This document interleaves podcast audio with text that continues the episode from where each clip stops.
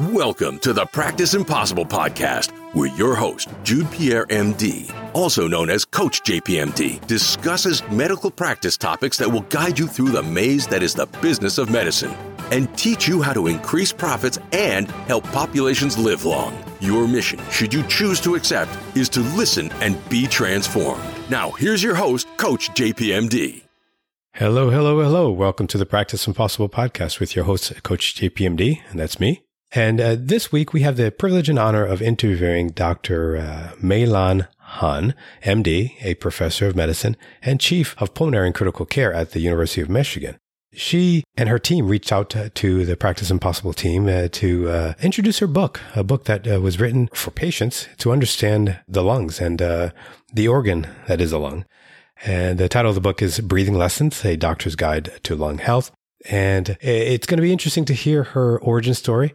And at the end, she gives us one thing that uh, she thinks that physicians can do that can help them practice impossible, as she is doing. And uh, you'll hear what she's done and uh, what she continues to do in her practice up in Michigan. And I can't wait to share this conversation with you. So here we go. We are here today with Dr. Lin or Mei-Lan Han. I'm sorry, I'm butchering that name probably, Dr. Han.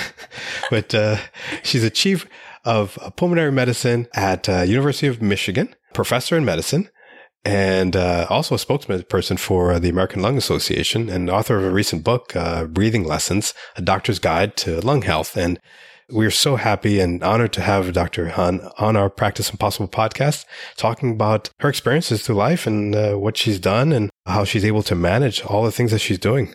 So, Dr. Han, you want to introduce yourself and tell us what you do?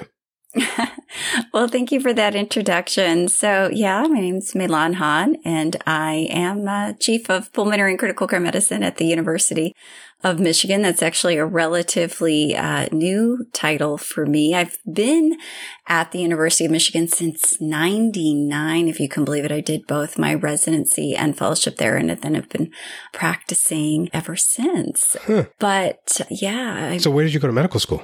So, well, okay. So this is maybe, maybe this is interesting for your listeners. I uh, grew up in Idaho.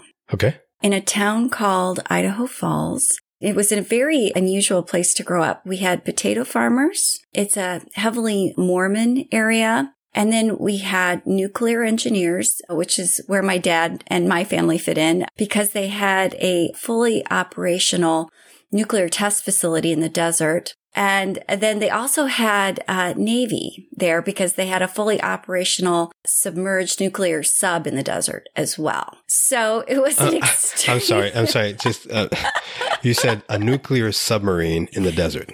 Yes. Can, can you was, explain that? Because I have never heard of that before. It was a well, it was a test site for the Navy, right? For them to learn how to operate nuclear submarines. Okay, so they they um, I'm it, sorry for my ignorance here. So so they brought in water into the desert. I, you know what? I and, was never actually at the test facility, but it was classified. But okay, that my understanding is that it was a fully operational test facility. So it was a high mountain desert area, but everyone would get on the bus in the all the dads in this era would get on the bus and they would go out to quote unquote the site Okay. That was where all this nuclear research was going on. So it was a very kind of odd place to grow up. Mm-hmm. So Idaho does not have a medical school. Okay. Neither does Montana, Wyoming, or Alaska. oh, and wow. so all of those states feed in, they actually buy slots at the University of Washington. Okay. So I think it's funny because I live in Michigan now and I can't remember now we've got seven or eight medical schools just in one state alone. Yeah, yeah. But out west, there's almost none. Hmm. So as an aspiring young physician, actually, my mother was a nurse and I actually was originally not very interested in medicine just because of how rough life was for her. Mm-hmm. But I had the opportunity to volunteer at a small hospital in Idaho and just being in the emergency room, I was completely hooked. I loved it. I just thought it was the coolest thing ever. So anyway, went off to University of Washington for undergraduate thinking I'd like to stay for medical school. Ended up getting one of the 20 slots that was allotted for Idaho students. Okay. But then your first year as an Idaho student, actually for all of the students coming from those non-Washington states, you spend your first year in your respective state. But they actually send a few of the Washington students to Idaho. They call it getting whammied because the program is called WWAMI, which now stands for Washington, Wyoming, Alaska, Montana, Idaho. So anyway, okay. I spent my first year of med school in Idaho learning anatomy on like cow livers because they had to utilize the vet school that was there for some of our resources. Oh, wow. but anyway, finished up my medical school training in Seattle and then came out to do residency and then fellowship at the University of Michigan in Ann Arbor. So you were practicing impossible even before the podcast came out, right? That's just I never knew that about those states because yeah. I had a buddy of mine that went to University of Washington, Seattle, and he came from New York. I think they have a, a great surgical program, right? Is there? It's like they've got quite a few things. At the time, they were really known for rural medicine. And okay. to be honest, I thought I was going to go back. I did a lot of rotations in Idaho, and uh-huh. there are a lot of things about Idaho that I still love. But when I came out here, I ended up falling in love with pulmonary medicine. And you know, I think as you know, nobody really like loves an organ necessarily, but you love the people you work with and the kinds of things you get to do and the patient populations. And so after I finished, I actually had gotten married during residency. My husband is a cardiologist and he found a job here in Michigan. His mm-hmm. family's mm-hmm. all from Michigan. And so for family reasons, it was decided I should try to get a job here. And I actually got hired on at the University of Michigan at a time when they really were still trying to focus on doing what academics traditionally do, which is you've got to do research, you've mm-hmm. got to teach, you've got to meet all the missions. And I was a little bit of an unusual hire because I had completely flunked out of the lab. I am not good in the lab. and I was actually brought on as a purely clinical hire. That's much more common now for academic institutions to hire people to do primarily just clinical work. But at the time, it wasn't common. When I started, the goal was that I would be primarily clinical because I clearly wasn't going to be a bench scientist. Okay. And then I actually had the opportunity at that point to get a master's degree in clinical research. A funding slot had come open randomly. And so not knowing a lot about it, I thought, well, the door's open. You either take the opportunity or you don't. It's probably not going to open again.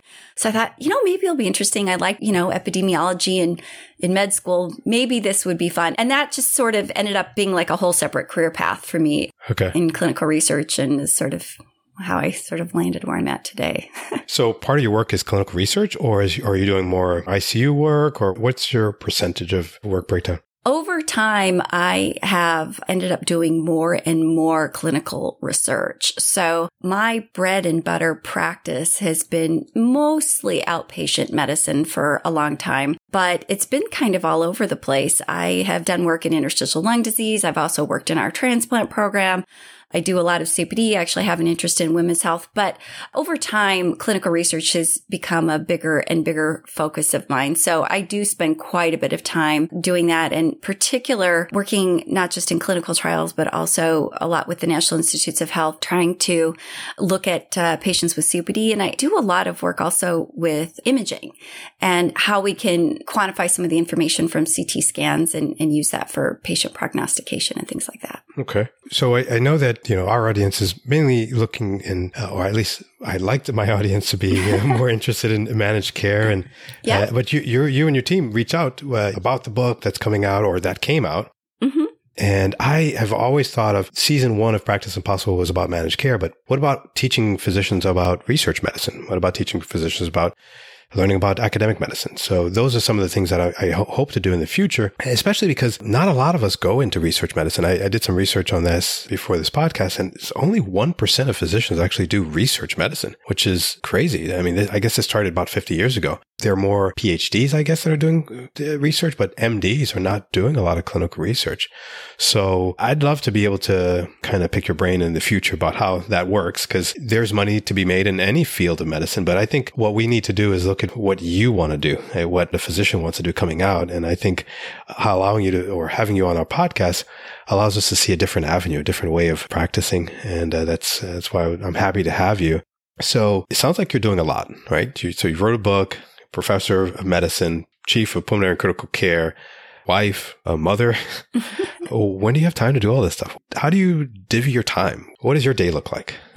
Yeah, I just got groans from my husband when he uh, found out I was still on doing work at this is the evening now. So I don't have some perfect solution. I am uh, since I took over this new job, I am really burning the candle at all ends mm-hmm. right now. And I think it's really hard. My day has changed so much during the pandemic. Mm-hmm. So I am the life of the interesting thing about being an academic physician is I have a lot of in some ways I have a lot of freedom yeah. to pursue passion projects and different research projects and even to kind of change how much clinical care I do and what I do it in even. So, yeah, yeah. you know, an average day for me really depends on whether I'm on service or not. So if I'm, if it's one of my weeks on service, then I'm going into the hospital every day and I'm rounding with mostly actually the services I run are now with advanced practice providers because either PAs or NPs because they've really shrunk back even in academic medicine, the number of residents that are available. So we are struggling with changes in even how we, you know, have traditionally practiced, which has been sort of that resident attending model that everybody remembers from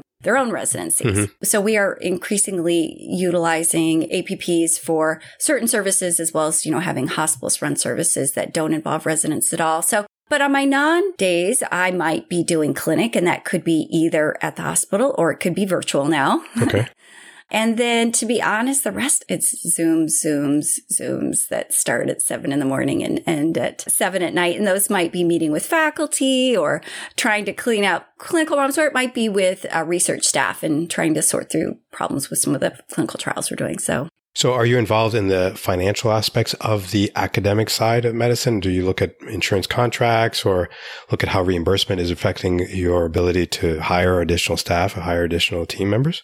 The financial models in academic centers are really different and really complicated. Yeah. So I oversee about 70 faculty. Okay. And I do have to make sure that our cash in is greater than our cash out. But that looks at all sorts of things, including RVUs for physicians, but also grant dollars. Yeah. And yeah. so there's just lots of different kinds of income streams that I'm having to look at. I did some research on Medicare Advantage penetration just to kind of uh, give a flavor, the MA flavor here. And Florida ranks number one and for, at 48.7%, but Michigan is 45% penetration. So of the patients who have Medicare, they are enrolled in a Medicare Advantage plan. And so I'd be interested in finding out what county are you in? Because there's a website, I can share that in the show notes, called Better Medicare Alliance that allows you to kind of determine what the penetration is in your county. So what county are you, are you working in? I am in Washtenaw County. Washtenaw. So I'm, I'm going to the website now because I was just interesting. and I didn't know that. So if you look at Washtenaw, Washtenaw, Washtenaw, Washtenaw County. So yeah, you have 62,000 Medicare Advantage eligibles and 25,000 are enrolled in a Medicare Advantage plan. So it's 41% penetration, which is higher than the, the national average. So for us, what we try to do is kind of understand where our patients are going. Cause a lot of times when they go to the university, the university systems are not as cost conscious as the community hospitals. So do you see any of that or do you even deal with any of that?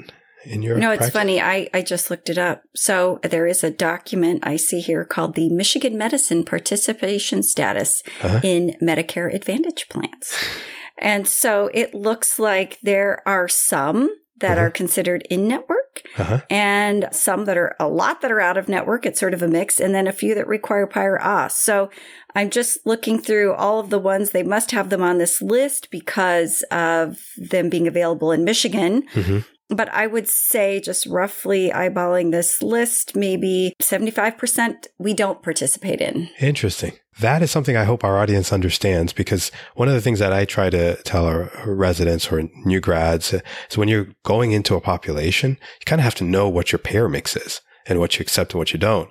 And sometimes physicians get upset and, oh, well, this insurance is not covering this. And, uh, well, it depends on where you are.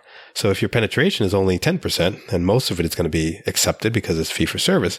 But if your penetration is 40%, then you may have some struggles. And, uh, you know, it's just about awareness. That's what we're trying to bring to our, to our audience. I'm going to ask a question now. So about residents and fellows. So I'm sure you're going to have some residents and hopefully some fellows and maybe even your ICU team listening to this podcast. So what would be something that your fellows would be surprised to know about you today? Hmm. Well, you know, they, I suppose they might be surprised to know that when I was growing up, I was in an extremely conservative environment and an extremely conservative school. I actually wanted to, when I was, I don't know, six or seven. And I understood it was an expectation that I go to college. Most people in my family, I'm had been to college. I actually planned on majoring in home economics. I don't know that that's even a thing anymore. Well, I, I, I, guess I'm old enough to know what that is because I actually liked home ec. I did too. I was kind of fun to bake pies and learn how to sew aprons and things like that. But there is a side of me that loves to garden and still like I used to sew all my own clothes oh, and I still, well, gosh, I don't have much time to knit anymore as much as I, I enjoy all of those things. I have very little time for all of those things anymore and uh, ended up, I think, finding a good alternative career plan in, in, in medicine. But that was the original plan. Yeah. A little bit more lucrative, I think. Just a little bit. Uh, although your husband might not be grumbling now if you were knitting. and, this is true. Uh, so now you have a book out. I do. Is this your first book? Uh, have you written other books before? So it is my first book. Congratulations. Thank you. You know, the funny thing is, you know, you kind of sit down and at some point you have in the, maybe you write it down or maybe you don't, but somewhere in the back of your mind, you've got a bucket list, right? Uh-huh. Things that you would ultimately, you know, if given the opportunity, you would like to do. And don't ask me why, but writing a book has always been on the bucket list. But I was never really sure where my niche would be. I'd actually have taken pen to paper a few times before and not really gotten very far. And then at the beginning of the pandemic, as a spokesperson for the American Lung Association, all of a sudden I was getting called by tons of people, you know, how do the lungs work? Nobody understood. And I, it was just a huge black box for people. And hmm. I had an opportunity to do another podcast called Freakonomics and, uh, and, yeah, and, and had the opportunity to talk about, you know, mechanical ventilators. And anyway, after the show, I got an email from an editor at Norton Publishing. And he said, you know, I listened to the podcast and I did some searching and there actually are no books that explain how the lungs work for sort of the average person.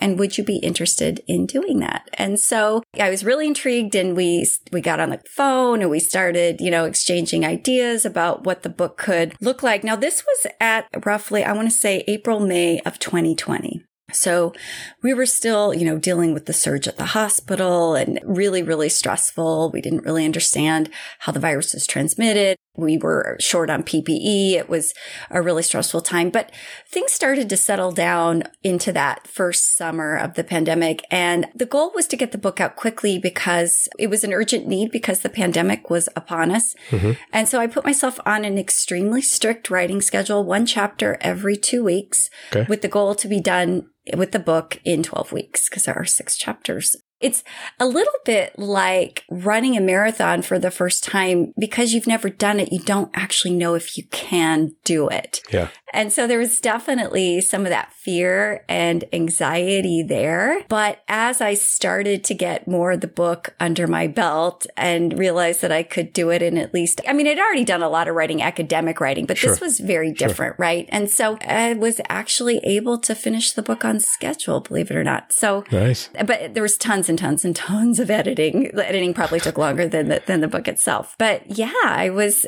felt really fortunate to have the opportunity to do it it. And I feel fortunate to have the opportunity to talk about. You know, one of the things that I kind of learned, I guess, about myself in the process is I think I'm not saying I'm an amazing writer by any stretch of the imagination. I can't. I'm sure my work will never compare to that of certain people that are infinitely more famous than I. But I do think that I have a skill in terms of being able to take complex things and break them down for people in a way that that makes them much more understandable. I think Amusingly, perhaps some of the most flattery that I've gotten from the book is I have gotten a few emails from people that have said, you know, I know that the book wasn't meant for the lay public, but I actually understood it.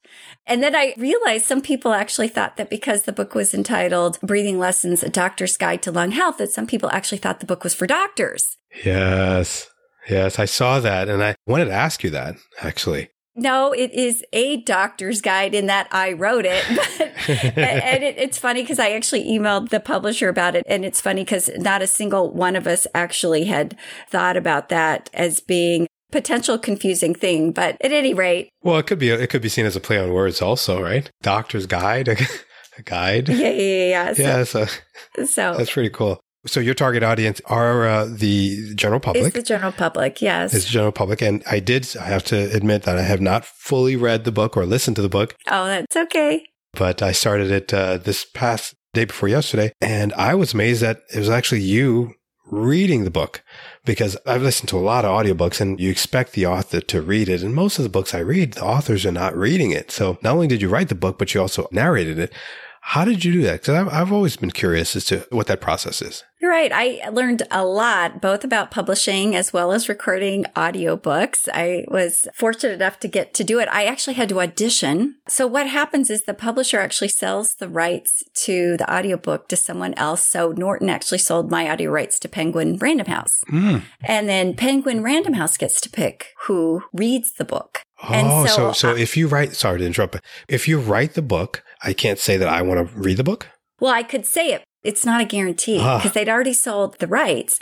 But I worked with the publisher, said, I really, really want to do it. And the reason I wanted to do it is because, well, first of all, I prob- I don't know if I'll ever get to do it again, right? But uh-huh. I think it's different if you were writing a book about, I don't know, the Great Lakes or something, or the snowy owl or, or whatever, right? But this is doctor's advice. Yeah. And so, and it felt to me so personal that I didn't see how I could not do it. And so I had to audition, send in a clip of me reading it. And then they actually arranged for me to use a recording studio here in Ann Arbor. I was fortunate that there was one, but it's actually a lot more exhausting than you would think. Uh huh. That's what I've heard. So there are two people listening to you constantly looking for any flub ups. And the second they hear that you've mispronounced anything or there was a pause or a mistake, they will stop you and you re-record that section. I would say there's usually, it's almost impossible to get through an entire page error free. Oh, wow. Almost impossible. Is there editing afterwards? So they, you record it, but I mean, I would think a producer would kind of take out the ums, and outs, and clicks. They do, but they need solid sections. Gotcha. So they would say, okay, we need you to restart at this particular point, and then we'll get you through the rest of it. They reserved three days. I got it done in two, but it actually, my voice was almost gone. Yeah. Even by the end of day one, I was sucking on lozenges, and mm-hmm. it's shocking mm-hmm. uh, how exhausting it is actually for your voice to be talking for that long. So it was actually kind of a fun experience. Yeah, kudos so. to you. I know that's hard work. So I sometimes ask on the podcast is as you've been practicing for 20 plus years, if I'm gathering right, the numbers are right? Yeah, yeah, roughly. Probably graduated around the same time. I, I didn't even think about that because I graduated. When did, when did, you graduate? I graduated medical school in 97. Okay, I graduated in 99. 99 so not okay. too far off. Not too far yeah. off, yeah. So what's one thing that you could tell a doctor today that by telling them it would make everything else easier or unnecessary for them? or simpler for them. The one piece of advice that, you know, if you told them this, if you knew that, it'd make everything else easy. Gosh, one thing that would make life easier. I don't know if this really makes life easier, but I think half the struggle with being a doctor fresh out of training is figuring out what stuff to worry about and what stuff not to worry about. Mm-hmm. At least that's what I felt like. I was sweating every single detail. Yeah. When I first got, I mean, like, oh my God, I'm going to give someone an ulcer if I give them ibuprofen. I mean, I worried about everything. And I think that perhaps, I don't know if it makes things easier, but I think perhaps to me, it makes life a little bit more reassuring is that I think that the one thing you learn as a physician over time is what to sweat and what not to sweat. Mm-hmm. And that part gets easier over time and that so much of what we do does get to be more routine over time. Not that the job is ever quote unquote routine. Yeah. But I think many aspects of the job do get easier and more straightforward over time, but it takes a while before you really feel like you've hit your groove. I don't know if, if you agree with that experience or. I do, and I think it comes with the more patients you see, the yeah. more inter and the more interaction with people that you see. Maybe not even patients. I remember 1998, I got my Florida license, and I was moonlighting in the urgent care at the Jackson Memorial Hospital, which is the largest hospital in the South, I think, and it was like 1,500 beds. But I was able to see 13, 14, 15 patients uh, in an urgent care at a very young age. Wow. And that allowed me, I think, to get more experience. Yeah. And it get, it speaks to what you're saying. I was able to not worry about certain things earlier than a lot of other physicians, as opposed to physicians who I feel like they come out, they don't want to moonlight, they don't want to do this, they don't want to do that, but then it decreases their opportunity to touch a patient and see the experiences that I might have seen two, three years earlier. So I think you're right. I will say one nice thing about being in an academic setting right after you graduate is it is nice you're surrounded by so many people that have so much experience that it is really easy to just bug someone, yeah. anyone about what would you do in this situation? What mm-hmm. would you mm-hmm. do that in this situation? In fact, I even found myself going to the nurses of some of the more senior physicians saying, what does Dr. So and so usually do when they have one of these? And found that to be incredibly helpful. I think you're right. I think it is important to get sort of that depth and breadth of experience, as painful yeah, as it, painful. it is, just to get it under your belt as soon as possible. Absolutely. And it makes you humble too because you're going to make mistakes. You're going to do things that you're like, ooh, but you know, hopefully it's not too bad of mistakes, but uh, that allows you to get that experience though. So how do we find you? How do we uh, find your book? I'm sure some of our audience is going to want to refer your book to uh, their patients and maybe even read it themselves because I was inspired to hear you reading the book. So, you know, I eventually want to write a book as well. Uh, I'm not sure if I'll have the time to do the audio of it, but, but how do we find you? How do we get your book? Thank you. So it's available at literally every single major bookseller, whether that's Barnes and Noble or Amazon or your local indie bookshop, at least for right now. Okay. But, uh, you know, you can also just find me generally speaking on just about every single social media outlet. Okay. As well as my website, drmeilanhan.com. I think that there's a lot in the book probably even for physicians, even if you just skim it. Mm-hmm. In addition to talking about just how the lungs work and sort of general respiratory diseases, which, you know, maybe physicians would skim that part. I do have a whole section on lung health and the fact that we don't really think about lung health or how to be proactive about lung health in terms of just thinking about things in your environment and how you can protect the air that you breathe and kind of all phases of life. So there's actually an entire chapter dedicated to that. And then I actually have an entire chapter at the end where sort of my reflections on how it is that we got to be where we're at. And by that, I mean in the middle of a respiratory pandemic where lung disease was the number one cause of death in the United States last year. And yet the funding and awareness for lung diseases has been historically low and unfortunately remains low. Mm-hmm despite the pandemic. And I think what some of the things that we as physicians and leaders need to be thinking about to make that happen. So I think some people are going to be more interested in some chapters than the other, but it's an extremely quick read. And I think most people will find at least one chapter interesting. Well, I so appreciate you coming on the podcast. And the name of the book is Breathing Lessons, A Doctor's Guide to Lung Health. Thank you, Dr. Han, for uh, being on the Practice Impossible podcast. And we'll have links to all the things that we discuss in the show notes. And uh, thank you again. Thank you so much thank you